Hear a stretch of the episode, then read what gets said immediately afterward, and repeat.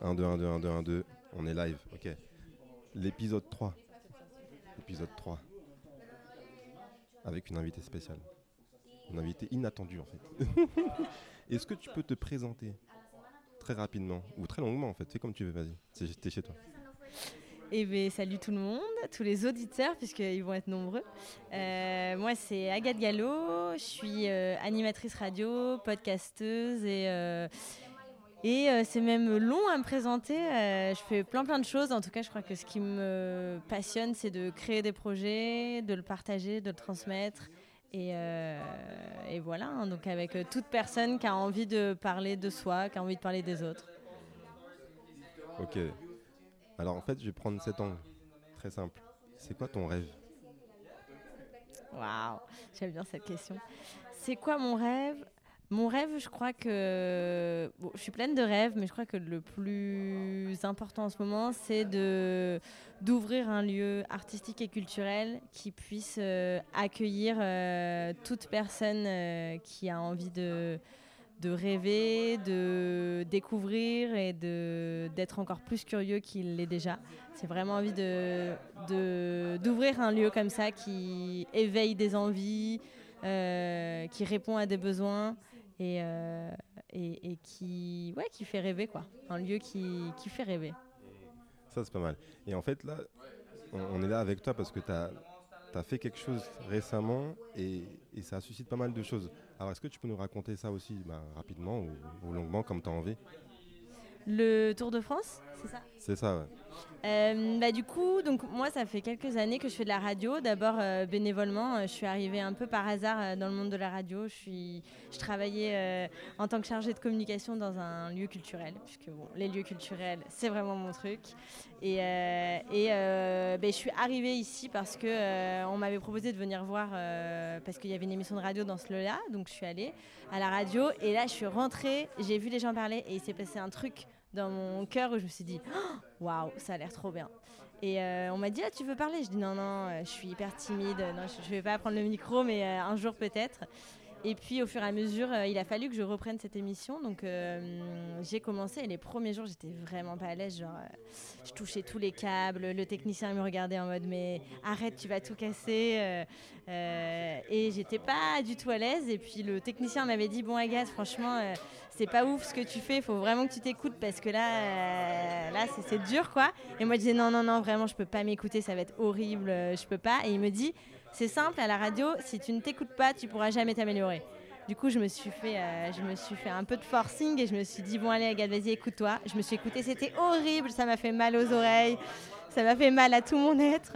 Et, euh, et bah déblocage. Euh, je me suis écoutée et l'émission d'après c'était beaucoup mieux, mais genre je suis passée de noir à blanc quoi. Et, euh, et, voilà. Et, euh, et donc du coup voilà, ça c'était mon arrivée vraiment à la radio. Donc euh, il s'est passé vraiment un truc dans, mon cœur. Et à partir de là, j'ai fait beaucoup d'émissions. Comme ça me plaisait bien, j'ai commencé à aider un peu la radio qui s'appelle Radio Pulsar à Poitiers sur d'autres émissions. Et j'ai arrêté le boulot que je faisais. Et là, je me suis dit, mince, j'aurais plus d'émissions de radio en fait. Du coup, je me suis dit, bah si je montais mon émission, parce qu'en fait, pourquoi attendre les autres Faut jamais attendre les autres. Faut que tu fasses ce que tu as envie de faire, faut le faire au moment où tu as envie de le faire. Et je me suis dit, je suis toute seule, mais c'est pas grave en fait. Même tout seul, on peut faire plein de trucs. Du coup, euh, j'ai commencé à monter euh, le projet. Donc le projet, euh, très vite, s'est appelé Quartier Libre, avec un copain qui est très fort en nom et qui m'a dit, t'as une émission culturelle, mais appelle-le Quartier Libre, ça marchera trop bien. Donc c'est devenu Quartier Libre.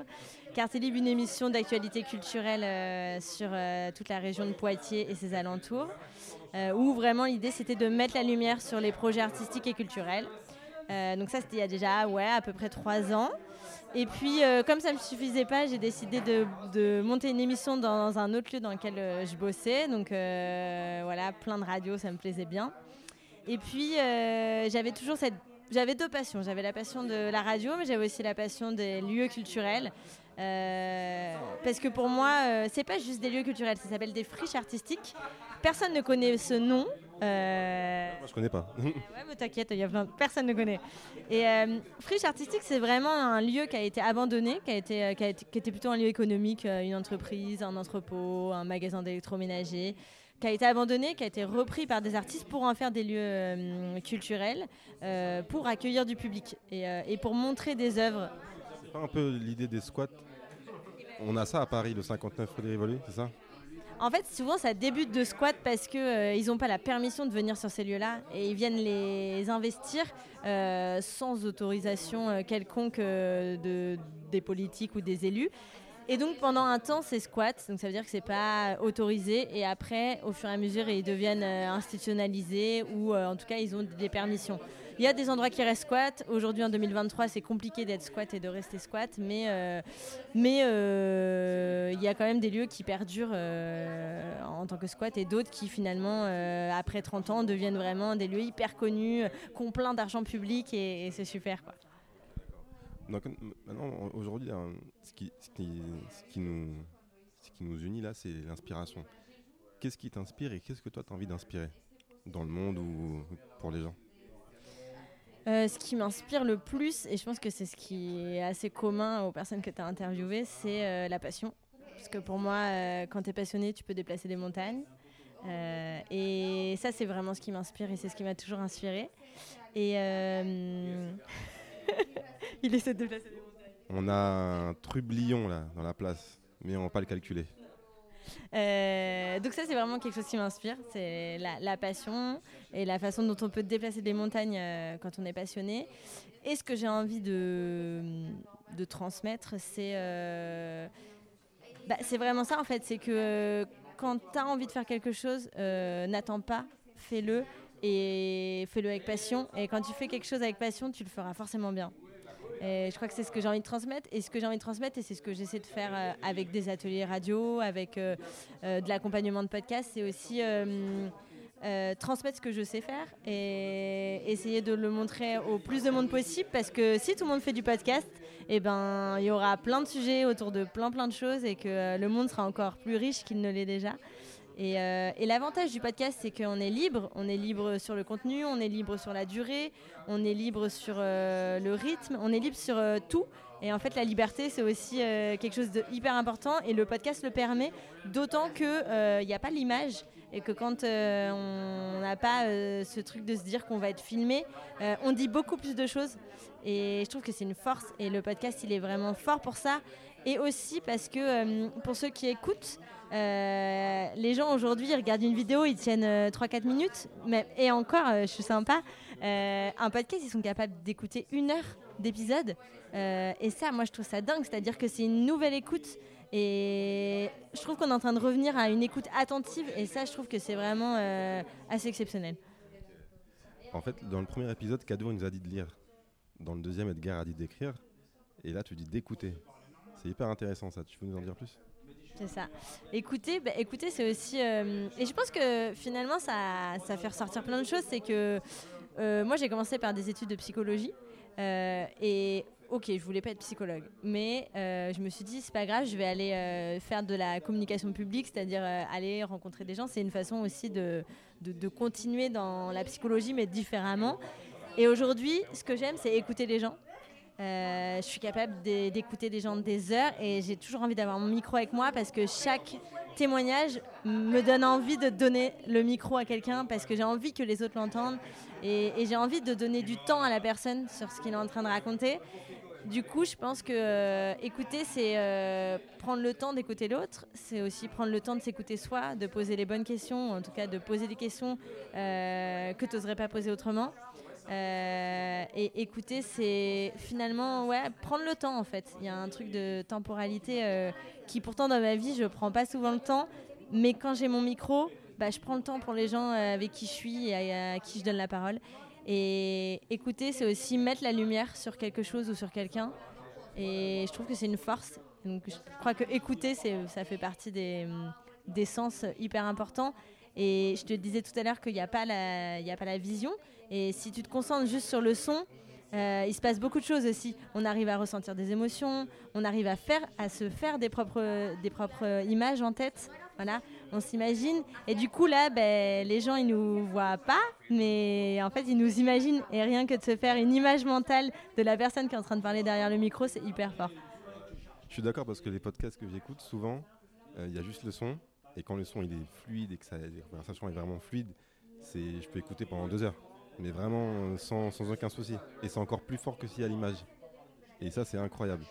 Et, par, et par rapport à l'image, aussi, toi, tu donnes du coup la parole à des gens qu'on n'entend pas normalement. Et tu vas dans des lieux qu'on ne connaît pas. Là, tu l'as fait avec un bus. Comment ça t'est venu cette idée, clairement? Parce que là, euh, c'est pas quelque chose de commun. Bah, euh, D'abord, l'idée des friches artistiques, euh, parce que tout à l'heure, je suis un peu partie dans plein de trucs, mais l'idée des friches, c'est vraiment des... déjà le mot personne ne connaît. Donc déjà, euh, pourquoi en France personne ne connaît le mot friche artistique Et en plus, c'est finalement un, un, mot qui existe depuis les années 80, 90. Donc finalement, euh, c'est des lieux historiques, c'est des lieux mythiques, euh, c'est friche. Et, hum, et, ils ont fait avancer beaucoup de choses parce que euh, ils ont fait passer des musiciens qui au début n'étaient pas connus et qui aujourd'hui le sont. ils ont fait découvrir des œuvres de quelqu'un qui comprenait pas ce que c'était l'art contemporain. Et finalement, ça lui a donné envie d'être artistes ou voilà. Donc ça hum, je trouve que les, ces lieux là ils sont très forts parce que euh, au-delà d'être un lieu de loisirs puisque ça reste des lieux euh, de loisirs euh, c'est des lieux qui éveillent des sensibilités des, des amours des plein plein de choses qui sont hyper bénéfiques et qui sont indispensables et essentielles à, à notre vie à tous. Et donc j'avais envie de mettre la lumière sur ces lieux-là dont on parle pas, dont on parle peu et souvent qui sont mis de côté par les institutions. Euh, le budget euh, culturel euh, en France, il est minime. et ces lieux-là, ils galèrent en fait. Ils galèrent à vivre, ils galèrent à rester, ils galèrent à faire vivre les projets. Et pourtant, ces lieux-là, ils sont là pour accompagner et aider les artistes. Donc en fait, si on aide ces lieux-là, on aide les artistes aussi. Euh, et en plus, c'est qu'on donc on, est là pour les artistes, mais on, essaie de le donner à du public. Donc finalement, c'est complètement de l'intérêt général, parce que ça veut dire qu'on aide les personnes qui créent, mais on offre aussi la possibilité à du public de venir voir ce qui se crée pour développer de la sensibilité. Et donc en fait, c'est un, un cercle ouais, bienveillant et, euh, vertueux euh, de la culture. Quoi. Ok, d'accord. Donc clairement, toi, en fait, là, quand on t'entend, on sent la passion. Ça, c'est sûr, elle déborde. Elle déborde de partout. Et qu'est-ce que toi, tu as envie vraiment de, laisser comme trace C'est quoi que tu as envie de léguer à la postérité? Ou juste euh, aujourd'hui même d'ailleurs ben, je crois que le mot trace, il est super bien employé parce que ce que je fais, et pour moi le podcast, c'est aussi laisser une trace. Euh, donc ce que j'essaie de faire sur tous mes podcasts, c'est d'avoir la parole de plein de générations. Euh, j'essaie d'avoir les fondateurs, donc ceux qui, euh, pour certains lieux, qui ont 30 ans, bah, qui ont maintenant 60, 70 ans et qui, ont, qui sont complètement passés à autre chose, mais qui sont vraiment les fondateurs. Donc j'essaie d'avoir cela. Et j'essaie d'avoir les, les, personnes qui sont là depuis juste quelques mois, quelques années et comment euh, la passion elle s'est transmise et comment euh, ils arrivent à garder euh, une même énergie avec des personnes différentes et comment ils y arrivent avec succès. Et, et moi, ce que j'ai envie de laisser, c'est laisser une trace à ces lieux-là, à ces gens-là, parce que ces gens-là, un jour, ils seront plus de ce monde-là. Mais il y aura des enfants, il y aura des petits-enfants, il y aura des arrière-petits-enfants, je ne sais pas comment on dit, mais voilà. Et qu'en tout cas, ben, ça veut dire que cette parole, elle sera, ancrée, elle sera transmise et il y aura la voix et l'envie et, la motivation au moment où j'aurai fait les interviews qui restera euh, derrière ce micro. Et ouais, la trace que j'ai envie de laisser, c'est la trace de tous ces lieux-là et de tous ces gens-là. C'est hyper intéressant ce que tu dis parce que c'est vraiment le côté tu veux laisser un truc mais c'est pas toi. En fait, toi, tu te mets vraiment en retrait. Ouais, c'est vrai. Euh, bah, parce que moi, je me mets en position de journaliste et du coup, euh, en tant que journaliste, tu dois être neutre et tu dois être objectif et donc du coup, tu dois alors, il y a ma sensibilité parce que, euh, par exemple, jamais j'aurais eu envie que quelqu'un monte mes podcasts. Euh, et, alors que j'aurais pu, ça m'aurait fait gagner du temps, euh, pas de l'argent, mais du temps. Hum, mais c'était hyper important pour moi, de, par ma sensibilité, de créer mon podcast de A à Z. Donc finalement, même si je laisse pas de traces vocales, puisque dans mon podcast, on entend très peu ma voix, on entend surtout du témoignage des autres. C'était vraiment important pour moi de le faire à mon image. C'est-à-dire qu'il y a une construction hyper précise de mon podcast avec de la narration. Il y a à peu près toujours les mêmes personnes, c'est-à-dire toujours les fondateurs, toujours les salariés, toujours des bénévoles. Il y a une construction et quelqu'un d'autre n'aurait pas fait le podcast de la même manière. Donc finalement, il y a un, un, peu de ma trace dans la façon de faire le podcast. Et aussi, mince, il y a une idée qui est venue et qui est repartie. On a le temps. Elle peut revenir. Mais en attendant qu'elle revienne, au début, tu as parlé de, du déclic, mais qu'est-ce qui t'a inspiré, toi, en fait? C'est intéressant, ça, parce que tu n'as pas dit. Le déclic, ça a été euh, vraiment le. Pour euh, l'intérêt des friches euh, artistiques, c'était. non, plus pour le déclic, pour écouter les autres. Qu'est-ce qui fait que toi, tu as ce côté, ouais, je veux donner la parole aux gens Pourquoi? Ça vient d'où? Je crois qu'il y a un truc euh, hyper euh, important chez moi et qui prend beaucoup de place, c'est euh, les gens me touchent, qui que ce soit. Mais à tel point ça me c'est corporel. Euh, autant sur euh, des gens qui peuvent faire de la peine et ça va peut me rendre malade pendant plusieurs jours, euh, comme des gens qui m'inspirent et qui vont me, me créer une espèce d'envie et d'inspiration. De, tu vois, un peu comme toi. Je pense que si les gens t'inspirent, c'est que ça te fait quelque chose au, plus profond de toi. Ben moi, c'est la même chose. Si quelqu'un m'inspire, ça, va me, ça va me rendre heureux, ça va m'éveiller encore plus que je le suis déjà. Et je crois que l'envie de et mon intérêt pour les autres, il, il vient vraiment de là, c'est que je crois que c'est c'est vraiment physiologique quoi. Il y a un truc hyper euh, hyper important pour moi de enfin j'aime les gens en fait, je crois. ça c'est un beau message, j'aime les gens. Mais en fait, tu le fais pour toi finalement. C'est purement égoïste. Ouais, ouais, peut-être. Euh, ouais, je sais pas. Waouh, tu me poses une colle. C'est, euh, bah, je le fais pour moi parce que ça me rend heureuse, mais je crois vraiment que donner la parole, c'est c'est aussi mettre en lumière euh, des gens. Alors peut-être qu'il y aura euh, trois personnes qui vont écouter euh, le podcast. Et en fait, par contre, c'est pas grave. J'ai jamais fait mes podcasts en m'imaginant que j'allais avoir un million d'écoutes. C'est-à-dire que je choisis pas non plus mes lieux ni mes invités en fonction de la notoriété qu'ils ont et qui apporteront peut-être beaucoup d'auditeurs. Mais en fait, pour moi, ça n'a pas d'importance parce que je choisis pas la personne pour sa notoriété. Je choisis la personne parce que elle m'inspire et parce que je suis sûre qu'elle peut inspirer les autres. Donc peut-être qu'il y a un peu d'égoïsme, mais je le fais aussi pour les autres. Ok, on, a, bien compris. Et vraiment, si toi tu, devais dire, partager ce qui toi t'anime et ce qui fait que toi tu te lances dans des projets qui qui sont pas visibles en fait. Comment? Parce que c'est dur. Faut lutter contre toutes ces voix qui vont me dire mais c'est n'importe quoi, t'es es malade ou quoi? Tu te lances sur la route toute seule, c'est n'importe quoi. Comment toi tu fais pour bloquer ça et pour avancer? Bah déjà, euh, personne, il n'y a aucune voix qui m'ont dit euh, waouh, là tu te lances dans un truc euh, à ta place, je le ferai pas. Au contraire, j'ai eu beaucoup, beaucoup d'encouragement, beaucoup de, même d'admiration sur le fait de se lancer alors qu'il n'y a pas d'argent derrière, il n'y a pas de, on ne sait pas dans quoi on se lance. du coup, ça c'est encourageant déjà. Et après, je crois vraiment que c'est aussi dans ma personnalité, c'est que moi, quand j'ai décidé quelque chose, même s'il y a plein d'obstacles, je vais foncer et je vais y aller. Et quand je l'ai décidé, j'irai jusqu'au bout. Et, euh, je pense que c'est ce qui m'anime et c'est ce qui fait que euh, quand j'ai décidé un projet, je le ferai, quoi qu'il en coûte. Donc, euh, et ça, je trouve que c'est important, c'est que j'ai eu euh, plein de gens qui m'ont dit oh là là, mais c'est super courageux. Euh, j'ai des gens qui m'appellent qui me disent bah, j'ai vu ton podcast, j'ai envie de me lancer, est-ce que je peux t'appeler? Mais avec grand plaisir, si je peux te dire que, en fait, même si tu sais pas faire, même si tu n'as pas les moyens humains, même si tu n'as pas les moyens techniques, on peut faire avec peu et que, en fait, si à un moment tu as envie de faire quelque chose, tu peux le faire, même si tu n'as pas tous les moyens qu'il faut. En fait, toi, le message que tu as envie de laisser, c'est ça. C'est vraiment le côté fonce. Toi, t'es une fonceuse, en fait. Fonce, fonce même si t'es tout seul, fonce si t'es plusieurs.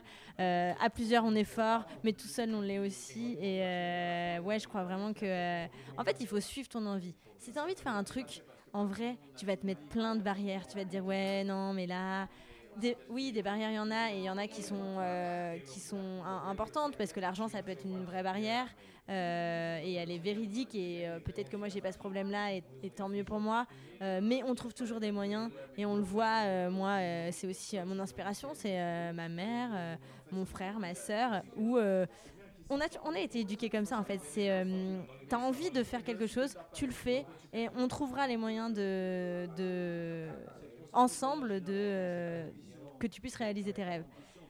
Et, donc, euh, même s'il y a des barrières et il y en a plein, il y en a des plus difficiles que d'autres, quand on veut, on peut. Et je crois que et, encore une fois, la passion peut déplacer des montagnes. On sent que toi, tu es vraiment animé, c'est génial. Maintenant, la question pour finir, c'est c'est quoi ton rêve ou tes rêves, tu vois, mais quelque chose de vraiment, soit de maintenant ou de dans 10 ans? Qu'est-ce que toi tu vois Comment toi tu vois la chose pour toi et pour tes projets? Comment tu imagines la suite? Euh, je l'imagine euh, plein de projets euh, encore plus impressionnants qu'aujourd'hui. je les vois peut-être plus organisés qu'aujourd'hui. et je pense que bah, le rêve, c'est de créer un, commun. donc je, parle beaucoup de se lancer tout seul, mais c'est vrai que j'ai remarqué quand même qu'on était plus fort à plusieurs. Et, je crois que là, le, rêve, ce serait de réussir à, à faire ce qu'on aime avec euh, les moyens euh, humains et financiers pour réaliser nos rêves. Euh, et que tout le monde soit heureux dans ce qu'il fait. Et je crois qu'il y a quelque chose qui me fait vachement de peine en ce moment, c'est de voir beaucoup de proches qui sont pas heureux dans ce qu'ils font dans leur travail, dans leur vie, euh, et, moi, d'être si heureuse dans ce que je fais, j'ai tellement envie de le partager. J'ai limite envie que tout le monde fasse du podcast parce que ça rend heureux. Que, euh, que bah, en fait, j'aimerais que tout le monde soit heureux dans ce qu'il fait parce que si on est bien dans son travail, on sera bien dans sa vie. Et après, évidemment, il n'y a pas que le travail, il y a son environnement. Malheureusement, en France, on y passe beaucoup de temps euh, au travail et, je crois vraiment que il faut suivre ses envies et en fait, c'est le plus inspirant. Si tu suis tes envies, tu... je suis sûr que tu seras plus heureux. C'est un beau message, merci. Donc toi, c'est vraiment l'inspiration. C'est fou, tu as envie d'inspirer les gens pour qu'ils se découvrent. Donc tu les écoutes pour qu'ils s'écoutent, en fait, si, si je résume bien. Ouais, ouais, c'est vrai qu'il y a un peu de ça. Ce que j'ai bien aimé aussi faire dans mes podcasts de la Halte, le, podcast qui a fait le tour de France des friches artistiques, c'était que les lieux, les salariés, les bénévoles, les fondateurs se réécoutent euh, et en fait, ça, les a vraiment touchés parce que euh, finalement, on dit, des choses dont on se rend même pas compte quand on est derrière un micro. Et on se dit, ah ouais, j'ai dit ça, mais en fait, c'est hyper intéressant, j'avais pas mis des mots dessus. Et, euh, du coup, finalement, à la réécoute, on s'écoute vraiment et on a l'impression parfois même de découvrir une autre personne. Et, et, ça, je trouve que c'est assez fort et je crois que ouais, c'est ça, c'est important de, finalement s'inspirer soi-même en se réécoutant. C'est génial parce que j'ai l'impression qu'on pense un peu pareil. C'est le côté faire sortir des gens quelque chose en eux qui imaginent même, imaginent même, pas en fait. Et comment est-ce que tu as une technique quand tu interviews les gens? Est-ce que tu penses à quelque chose ou tu te dis non, j'y vais au feeling? Au début, je préparais beaucoup. Et au fur et à mesure, euh, je préparais plus et je faisais vraiment, euh, euh, je faisais vraiment bah, la technique de bien écouter ce qu'il me disait pour pouvoir rebondir. Et souvent, il y a plein de choses qui sont dites, donc j'ai toujours un bloc-notes avec moi où je note, par exemple, s'il va me dire quelque chose et que ça va m'enclencher une question, je vais écrire quelques mots pour pouvoir me rappeler, puisque parfois on dit beaucoup, beaucoup de choses, donc ça va un peu m'aider. Et, euh, et après, euh, ouais, voilà, je crois que c'est ça, c'est un, des trucs que je fais le plus. Mais finalement, euh, tu disais qu'on on fait sortir des choses, des, paroles de, des personnes qu'on interviewe. Et, c'est une forme de psychologie finalement. C'est qu'en fait, on a envie de faire dire quelque chose parce que. nous, ça nous rend curieux parce que si on pose ces questions-là, c'est qu'on on, on, est curieux de ça, mais aussi parce que eux, ça va leur faire dire quelque chose vraiment qu'ils soupçonnaient pas du tout. Euh, mais même, j'entendais Edgar qui répondait tout à l'heure, c'est fou en fait. Euh, et surtout, on, on, va, on va pas se rappeler de ce qu'on dit maintenant. Et c'est quand on va se réécouter qu'on va se dire Oh là là, mais j'ai dit ça. Et si je l'ai dit, c'est que c'est quand même sorti tout seul parce qu'il y a un truc qui est vraiment instantané dans, le micro. Et, c'est hyper fort parce qu'on on est, sans filtre, on est sincère, on est honnête. Et ça, c'est un truc. Euh, parce qu'on ne peut pas préparer, puisqu'on ne sait pas ce qu'on va nous poser comme question. Et c'est ça qui est, euh, assez beau. En fait, tu es un peu euh, la Socrate des temps modernes. C'est ça, non? Peut-être. Waouh, c'est beau. Suis Mais si, allez, on, on a- on laisse la modestie, allez. Allez, je suis la Socrate des temps modernes. Ça, ça me parle. Ça, c'est une belle fin. Non, pour finir, on va voir si toi, tu es comme, euh, comme ton frère. Est-ce que tu as une couleur préférée? Une couleur préférée, le violet. Euh, ça, Alors ça, mais vraiment n'importe quoi. Ok. Et c'est qui la personne que tu préfères sur Terre? Ma mère. Pas ton frère. Je l'aime, mais pas mon frère. D'accord. Et c'est qui ton équipe? Une personne. Tu m'as dit une personne. J'ai dit une personne. Ma mère. Ouais, si tu préfères ta mère, moi aussi. C'est génial, hein Euh, En off, je dis oui, mais bon. voilà. Mais euh, ok, est-ce que tu as vraiment, est-ce que tu as une équipe sportive que tu préfères? Ou alors, euh, non, parce que toi, tu pas dans le sport. Ton artiste préféré? Pas contemporain, parce que l'art contemporain, on n'y comprend rien. nous. Un artiste normal. Un artiste normal. En fait, c'est marrant parce que je suis passionnée par le monde artistique et culturel, mais j'ai pas ce truc un peu fanatique de euh, d'aimer de, ouf un artiste. Euh, J'écoute plein de trucs, j'adore plein de trucs, mais j'ai pas de j'ai pas d'artiste préféré. Mais du coup, je sais pas si on peut la mettre dans, dans une case d'artiste, mais je crois que la personne au monde qui m'inspire le plus, après ma mère, c'est euh, elle s'appelle Fazette Bordage. C'est la légende des friches artistiques en France. Euh, c'est elle qui a fondé le Confort Moderne, qui a fondé Main d'œuvre à Saint-Ouen, qui a fondé une dizaine de lieux artistiques et culturels, des friches artistiques. Et pour moi, c'est, euh, je l'ai eu en interview pour euh, mon mémoire, donc il y a déjà six ans. Et je suis raccrochée de cet appel et je me suis dit, moi, quand je serai grande, je, veux, je veux être cette dame, tu vois. Et là, je la vois beaucoup parce que pour mon podcast, on discute beaucoup et je la vois énormément. Et encore aujourd'hui, je me dis que quand je serai grande, je voudrais être. euh, je suis déjà grande, mais j'ai juste envie d'être elle, en fait. Ok, merci. Est-ce que tu as un dernier mot à partager? Un dernier mot vraiment que tu veux partager aux gens, même aux troublions qui nous écoutent ici, là? Hmm, vivez vos rêves, c'est peut-être un peu euh, classique, mais je crois que euh, moi, c'est ce qui m'anime. Donc, vivez vos rêves et soyez heureux, c'est c'est les mots de la fin. Et voilà. C'est beau. Merci à toi, Agathe. Merci.